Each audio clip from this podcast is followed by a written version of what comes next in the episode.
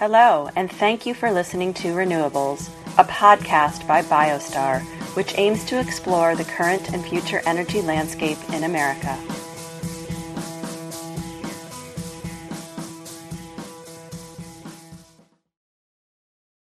Hi, everybody. Welcome back to Renewables. I'm your host, David Smart. Uh, very excited about this week's episode with Tim Montague, the head of business development for Continental Energy Solutions and host of the Solar Podcast, which I am proud to say hasn't been released as we're sitting here recording today in early September. But I'm proud to say uh, that I have now been a guest of uh, and Tim, thank you so much for returning the favor and, and coming on to our show. We really appreciate having you.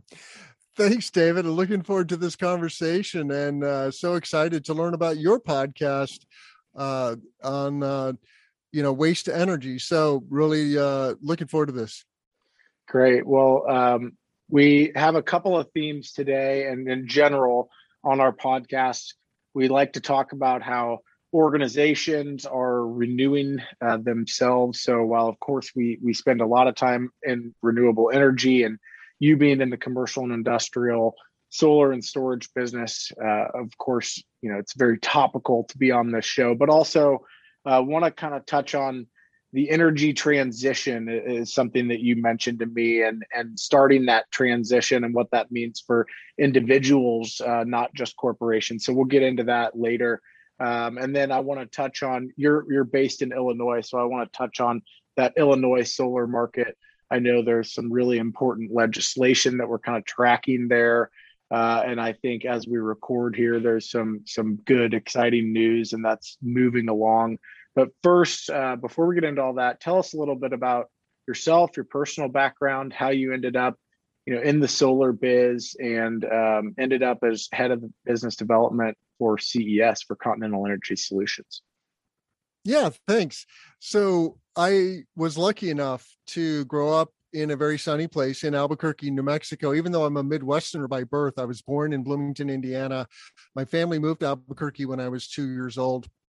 And my dad was the DIYer. He was very interested in technology. And so we were building uh, solar thermal hot water devices and solar thermal cookers in my backyard and it was a lot of fun. I was 10 years old and uh, uh, pv wasn't on the scene right because pv was very expensive in the 70s it was probably upwards of uh, $300 a watt. Now we're down um, around 30 cents a watt. So the price of solar has come down tremendously and and accordingly society has now you know fully embraced solar pv and it is a rocket ship I got into solar PV full time in 2016. And sustainability, technology, and people are the threads that connect my various careers. I was an ecologist out of college, and I love nature and love working in ecology, but I'm more interested in business and the built environment. And so uh, I'm a fish in water, so to speak, in solar PV. We got great legislation in 2016 called the Future Energy Jobs Act. And if you ever doubt the influence of government on markets, uh, this is a good case in point. You know, solar is not new to Illinois. Our uh, we have an Illinois Solar Energy Association that da- dates back to 1980 or so, and so uh, and that was doing mostly solar thermal back in you know up until the early 2000s when solar PV really started to grow, and then it took off in 2010 but it was a rocket ship starting in 2017 with the Future Energy Jobs Act, and that's how I came to solar full time. And and interestingly, I was cold called by a Canadian gentleman from British Columbia who said, "Hey Tim, we've reached grid parity with solar." I thought I was going to work in the wind industry before I worked in solar because we had a tranche of wind that came in uh, when we first got our our renewable portfolio standard back in 2008 and uh, you know i was very interested in renewable energy and so i was visiting wind farms and, and checking it out but i was busy doing green building consulting and then that call really catalyzed the me to uh, shine a light on solar pv and i found continental which is a fourth generation family business here in chicagoland and away we go i created a job for myself doing business development and sales and we're the largest commercial industrial solar installer in illinois now That's fantastic. I know there's been a lot of project development uh, in Illinois and uh, the adjustable block program. You know, I, I, I, know about enough to be dangerous, but um, tell us a little more just kind of on that specific program and um, what's going well, what's not. I, I think I read uh, that there's over 5,000 projects kind of in limbo waiting for that program to be sort of jump started. Uh, but to give us sort of, if you don't mind, kind of a market update on on Illinois and where all that sits right now. Absolutely, it's very exciting times in Illinois. We just last night, the Illinois Senate voted on a 100% renewable portfolio standard bill, which is going to greatly expand uh, solar, wind, and battery storage in Illinois. Wow. Back in, you know, I mentioned FEJA, the Future Energy Jobs Act that we got first, which was in 2016, really took force in 2017. That incentivized three gigawatts of solar, including uh, a tranche of community solar projects. So there are 111 three megawatt DC community solar projects that are now built, and then a bunch of both uh, residential and commercial distributed generation. In the commercial market, we have a uh, behind the meter market of up to two megawatts AC, or you know these projects might get as big as 2.7, 2.9 megawatts DC, and so that really was a boom. Uh, prior to FEJA, we only had 200 megawatts in the whole state. So now we we're we're chasing these three gigawatts, but the mechanism by which the the market is incentivized is RECs, renewable energy credits. And if you don't if you don't know, one megawatt hour of electricity from a renewable facility is one REC. And you know, so in block we we have what's called the adjustable block program. There were there's block one, two, three, and four, and the the value of RECs starts high and then it steps down over time and it steps down 4% or it stepped down 4% from block one to two to three to four. And the idea is that you want to jumpstart the market, right? You give a richer incentive on the front end, and then those incentives slowly tail down. Well, in 2019, um, you know, we ran out of of uh, we ran out of RECs, and and that was simply you know the the program is funded by a fee on your energy bill. So if you're an Illinoisan and you are in IOU territory, meaning uh, ComEd, Ameren, or Mid American, and you look at your power bill, you'll see there's an RPS fee on there. It's about uh, one to two percent of your bill. It's a tiny fee, but all said, right, that money tr- is is real money, and that is collected by the utilities and then paid out to renewable energy facility owners in the form of uh, RECs and what that does is it just shortens the payback period. So before rec before the adjustable block program, we had maybe a, a 12 to 15 year payback period. And then with those sweet RECs, we had a three to six year payback period. What's going to happen now is with this new legislation, the, the 100% RPS, it's called the governor's omnibus bill. And that is going to fuel additional RECs on a much longer runway so that we don't have this kind of boom and bust that we had from 2017 mm-hmm. to 2019. I mean, we're still busy, David, here this summer in 2021 building rooftop solar, mostly though through the leftovers of the adjustable blocks one through mm. four, mm-hmm. or through a sister program uh, called Solar for All, which is incentivizing rooftop solar for low income, uh, low and middle income communities. And these are mostly school projects that we're doing with a developer partner uh, or various developer partners of ours. Are the solar for all are those community solar where they and you're partnered um, you're building them on schools or yeah or the, they actually the solar for all, the schools? The Solar for All program is a parallel universe to the adjustable block.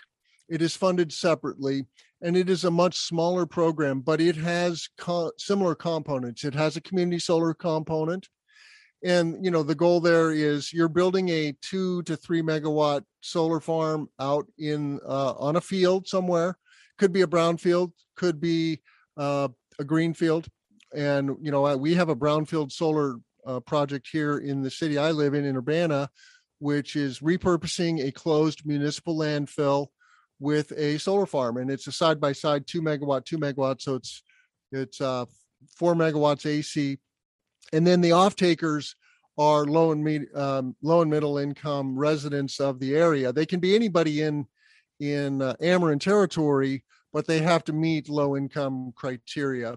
And then the same for the behind the meter market for residents and and commercial customers. There's uh, you know special incentives through that program to make solar more affordable for low and medium income either business owners or residents. Yeah, it's a great program, and thank you for uh, sharing a little bit more on that. We're seeing, I think, similar programs kind of pop up around the country, and um, you know, definitely uh, something that that we're tracking. We had actually looked at a small portfolio solar for for all projects up in Illinois, and um, we're working on a community solar project out in New Jersey. So, so does your company mostly build, or is it mostly the EPC side, uh, Tim, or are you doing some of the development of those projects as well? We will self-develop commercial industrial projects, behind the mm-hmm. meter projects, but we will we do not develop community solar or utility scale solar projects and and so we're the uh, sometimes we're the the EPC, the engineering, procurement, and construction partner for a solar developer. Like we work a lot with Summit Ridge, who now owns something like forty percent of the community solar uh, projects in Illinois, and we EPC'd four projects for them. And then sometimes we're just the C. If mm-hmm. uh, the developer is going to be their own general contractor, uh, somebody sure. like Nexamp is is a developer that has that business model, and then we're just the electrical subcontractor, and and have a more limited scope. So it varies, sure. and uh, we love developing, especially solar and battery storage projects. That's that's kind of how we set ourselves apart from the competition. You know, there's a lot of solar installers in Illinois now. We also were an early adopter. We got into solar in 2008 Mm-hmm. And so now we have, uh, you know, 12 years under our belt, uh, over 100 projects. And, um, you know, I'll give you an example why storage is so important. I have an industrial customer in, in the Joliet area. Solar alone might mean five to six million dollars of savings over 25 years, you know, net mm-hmm. savings uh, for a large industrial solar project if you compare that with battery storage, and what we do with storage is different with every customer, but one of the main charges that we're attacking is capacity charges. Mm-hmm. And so in this particular case, I can't name the customer, but uh, they have a very large load and a very flat load profile.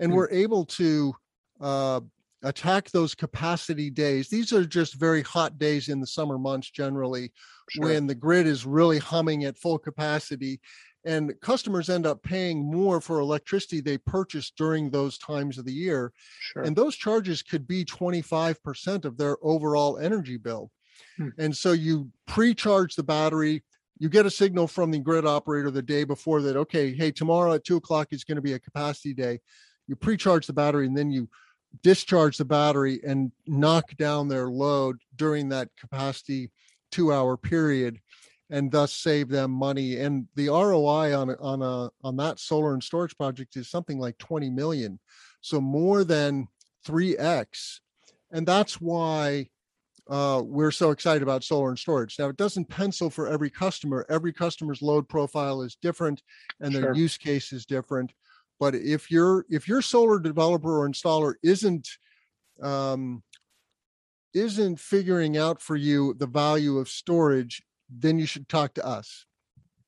Yeah, well, that's really interesting, and I, it's great to hear that you're having success uh, with with storage, particularly in the Illinois market. So, drive in a little bit further on that for our, our listeners and viewers. Uh, just drive in a little bit further. What types of companies you mentioned a large, relatively flat load? Is that a is that customer uh, somebody that has a plant that's running 24 7 is it two shifts um, and and just kind of drive into you know for listeners uh, viewers what what are those opportunities what types of companies if you're listening should really be thinking about this and and calling uh, BioStar or Continental Energy Solutions to explore it further.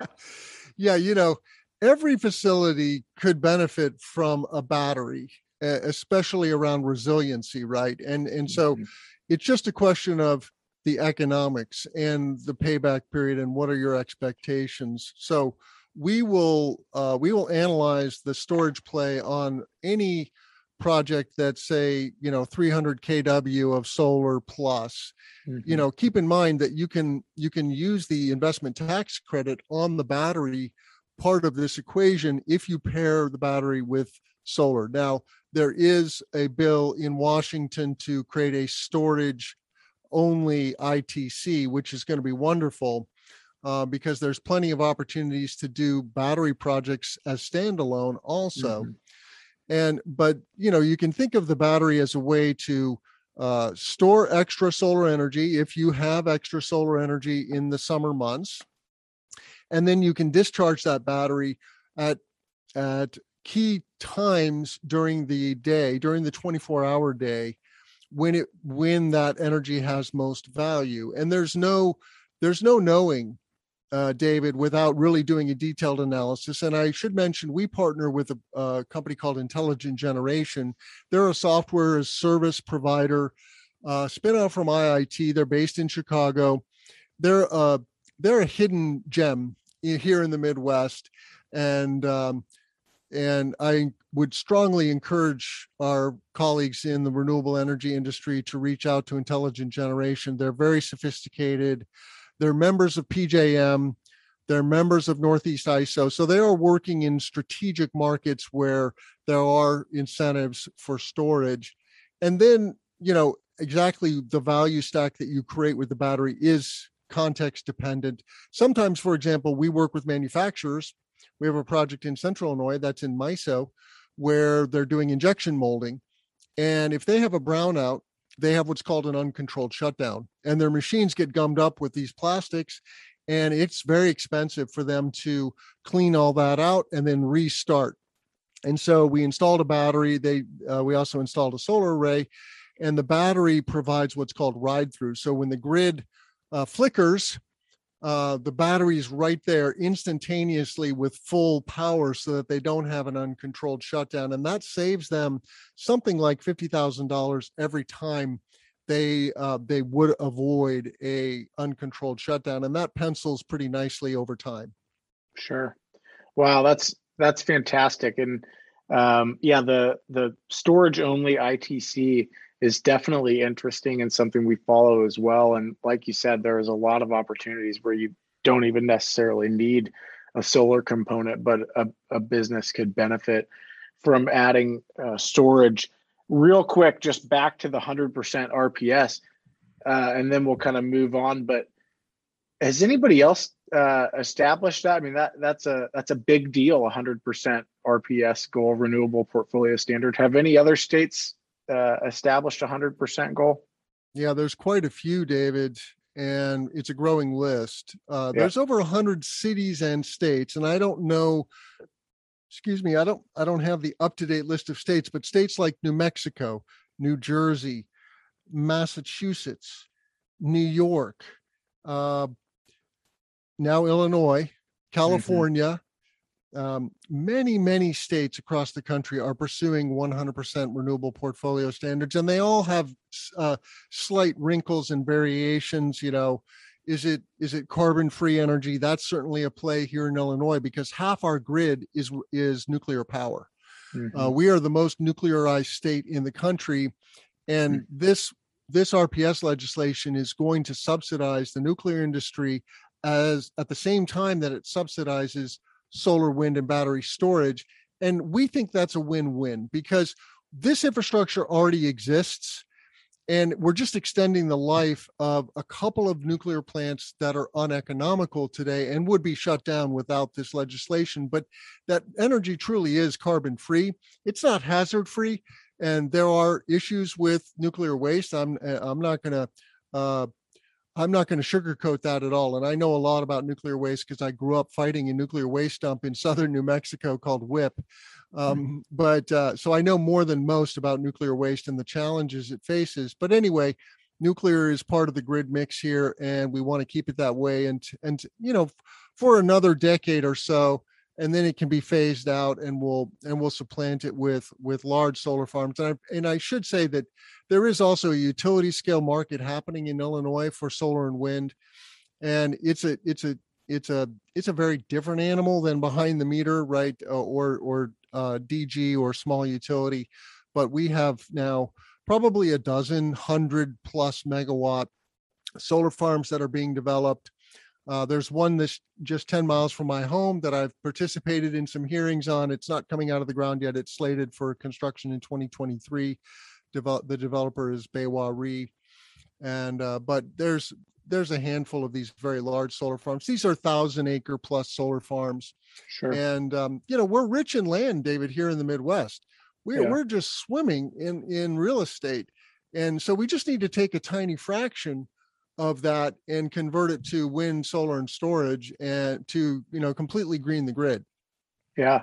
Well, um, you mentioned, you know, the importance of nuclear remaining a mix, and I think uh, it's a good sort of transition into this energy mixture conversation, energy transition that that I think you and I both agree needs to happen um, and and will happen over the course of the next several decades.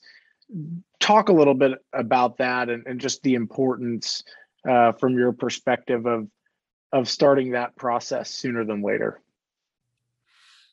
Yeah, you know, energy transitions are part of humanity. We have gone through many transitions. We transitioned, you know, from from wood to whale oil to fossil fuels and and those transitions happen mostly for economic reasons because you discover fuels that you can do more with with less like uh, getting oil out of the ground was so was so rich and it's so energy dense that it was a no-brainer for us to stop using whale oil and start using fossil oil. And we had nothing against the whales, and um, and we would have gladly driven them extinct, honestly, right? It, just because we we were we were using their energy for for lighting, etc. So now we're at a point where we've developed wind, solar, and battery storage technologies to a point where they are cost competitive. Solar and wind are going head to head with natural gas uh, at large scale. And you see this in California. They're shutting down natural gas power plants. Uh, the LA uh, Water District is doing this, replacing a natural gas plant with a very large solar and battery storage farms. And and so, but we're also at a unique point in history where we have been pumping CO2 into the atmosphere as a result of our burning fossil fuels for the internal combustion engine and for uh, you know coal powered and natural gas fired power plants as well as industrial uses. But you know our entire society runs on fossil fuels and nuclear power today.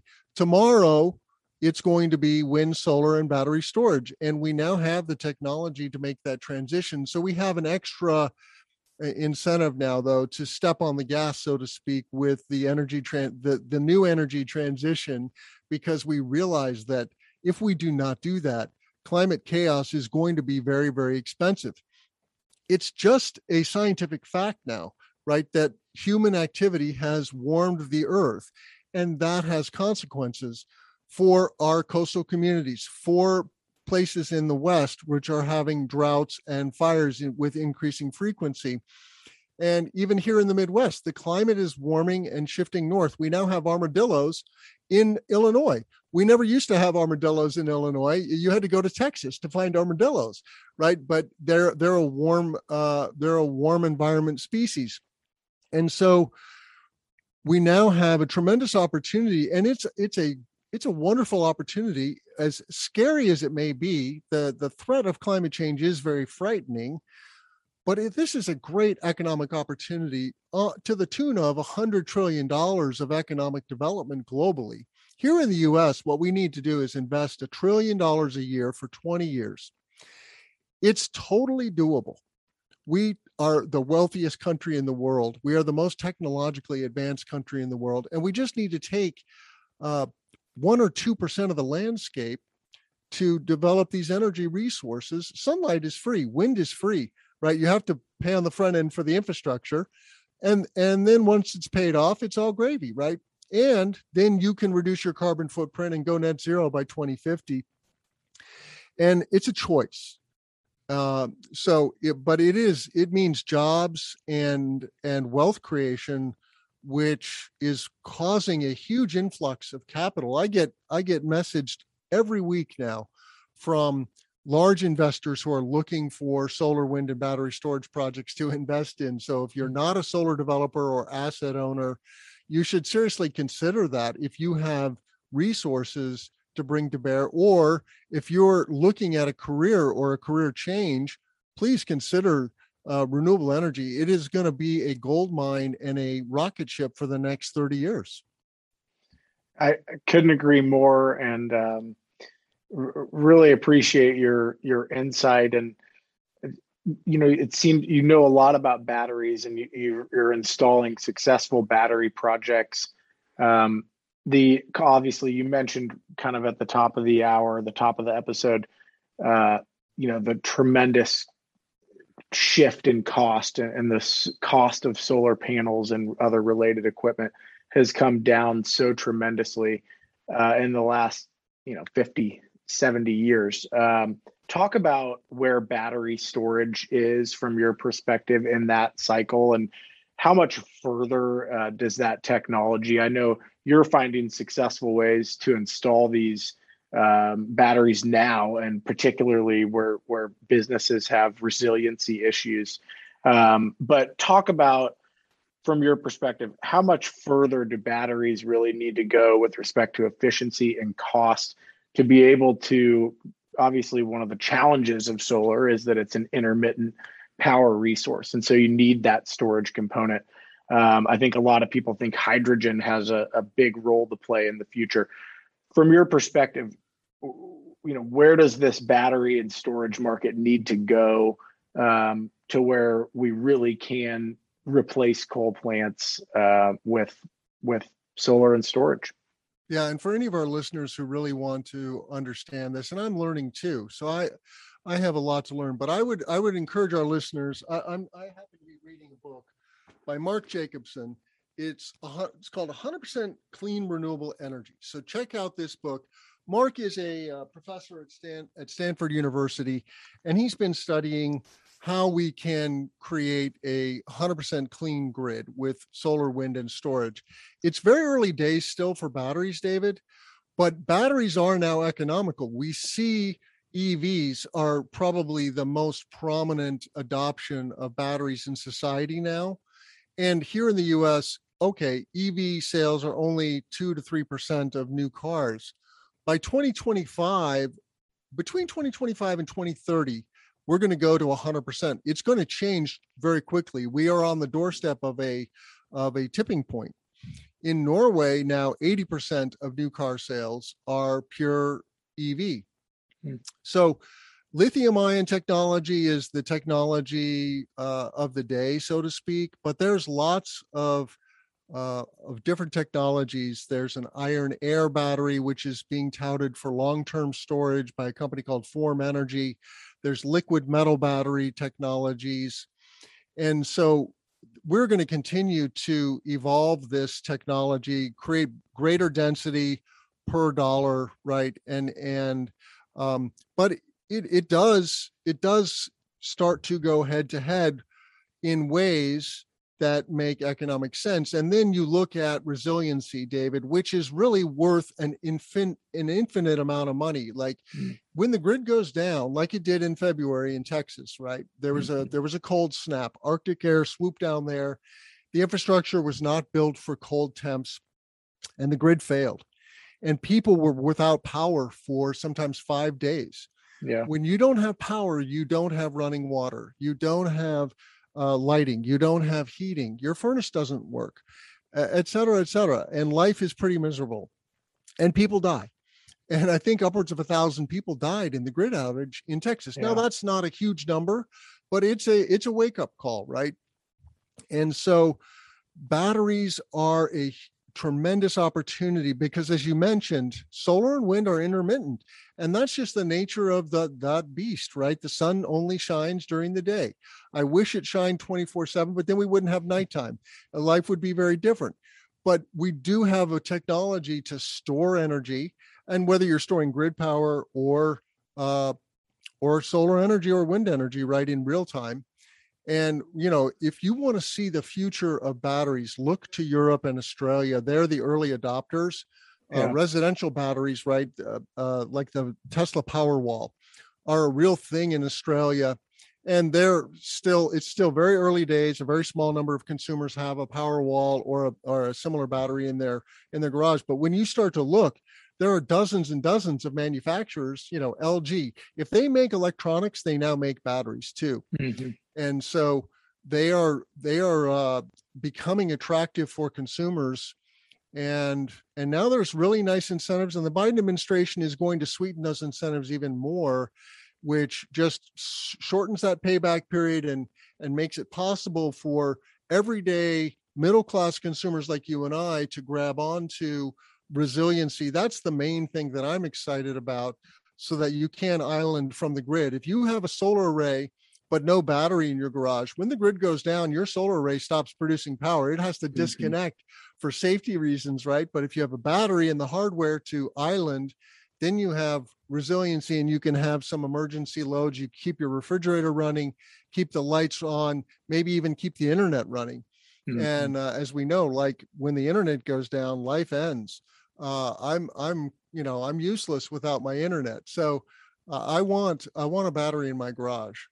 Yeah, likewise. I um, I live in Kansas City and uh, I certainly don't have one, but uh, it's it's great to see you know manufacturers like Tesla and others uh, making products that the everyday consumer really can use and benefit from. And as we're recording this here, um, this was recorded a few weeks before it was, you know, released. But uh, Hurricane Ida has, you know, passed through New Orleans and Louisiana and created just an unbelievable amount of devastation. Uh, and I think some people are predicting that there could be lost power for as much as a month, which is just a, a really horrifying thing to think about. Um, so certainly, you know, an unbelievable amount of innovation in that space, and certainly a lot more innovation to come, and uh, it'll change change our worlds, I think, for the better. Um, so it's really exciting times. Um, I want you to, before we sign off, talk a little bit about your podcast. I, I really enjoy your podcast. Highly recommend that our listeners and viewers, um, you know, follow, like, uh, tune in to Tim's episodes. But talk a little bit how you got into podcasting and um, the solar podcast. I, I, love the name Clean Power Hour. Uh, but tell us a little bit about that side. Sure, I appreciate that. You know, when I came to Continental in 20 in the spring of 2017, I started a webinar, a monthly webinar to provide commercial industrial facility owners information about how solar saves them money because solar it's very early days for solar here in the midwest most business owners don't know how it works and what it does and then i started to have some guests. I had eric Pasi on from ips solar. They're a community solar developer out of minnesota. And i had a solar financier on the show to talk about uh, capital leases. And i realized that having guests was a wonderful way to create meaningful content and not have to prepare an entire presentation and slide deck myself. And so I, uh, I guess starting in 2019, I segued to the interviews, and uh, you know it was called Solar SolarWorks for Illinois in the early days, and then as as my market boomed and busted, I realized that we need to spread out of Illinois and so I renamed the podcast the Solar Podcast. And truly, we are looking for EPC opportunities east of the Rockies. Uh, and and that's and that's uh, you know not easy. We are well known in Illinois, but we are not a we are not a uh, household name anywhere else really. So, uh, but yeah, I love doing these interviews. The other nice thing about podcasting, and you can appreciate this, David, is I, I develop projects, and project development takes time. It you know a very fast commercial project would be 12 months but sure. they can easily take uh, three, four, five years. Whereas podcasting is instant gratification. I'm providing meaningful content. So I'm, I try to bring on folks like yourself who are experts in your field. Uh, I bring on solar developers. I bring on government officials uh, like Becca Jones Albertus, who heads up the Solar Technologies Office at the DOE. And we were talking about Solar App, which is a way to speed solar permitting for residential solar. And um, and now I kind of see myself as a spokesperson for the industry. I then started a second show last year with a uh, PV magazine journalist named John Weaver. He's also a solar installer, so he knows his stuff. And he's a real geek for technology. He's very passionate for PV technology in particular, and he's brought some very uh, wonderful interviews to that show. We t- we tend to do a news roundup. Uh, we drop a video every Friday where we're just talking about the energy transition news, what's going on in solar, wind, and storage, and then sometimes we throw in some SpaceX news just because we're both space geeks. And uh, but but check out the PV interviews. Like uh, Cubic PV has been on. They're doing multi-junction, multi-layer, perovskite, and uh, PV technology. And we also had Meyer Burger on the show. They're a German solar panel manufacturer that used to be known for making the machine that makes solar panels. And now mm. they're vertically integrating and making a low carbon, um, high performance solar panel themselves. So, John has been a wonderful addition to my podcasting career and i really uh, i get a lot out of it and and i make uh, many new friends like you, David. I really look forward to staying in touch with you and hopefully doing business at some point in the near future. Yeah, likewise. We absolutely connected uh, via podcasts, and uh, I was honored to be welcomed onto your show. And we certainly have EPC opportunities around the country, and so uh, looking forward to you know exploring further opportunities to do business together. Uh, before we sign off, make sure our listeners and viewers know how to find you online how to find the podcast and give it a follow, and then we will uh, sign off. Sure. Well, the the main website for content is cesnrg.com forward slash podcast. You can find all the solar podcasts there. There's a big red subscribe button. Just hit that button to subscribe on YouTube. All the clean power hours are there as well. You just have to scroll down. And then I'm very active on LinkedIn, like yourself. Uh, if you just Google uh, Tim Montague on LinkedIn, you'll find me.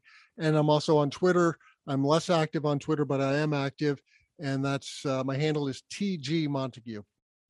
Awesome. Thank you so much, Tim. Uh, this has been another episode of Renewables. I'm your host, David Smart. Thank you for tuning in. Please give us a like, a follow, and uh, make sure to check back next week for another episode. Tim Montague, Head of Business Development for Continental Energy Solutions. Thanks again for coming on today. Thanks a lot, David. Take care. Hello, and thank you for listening to Renewables, a podcast by Biostar, which aims to explore the current and future energy landscape in America.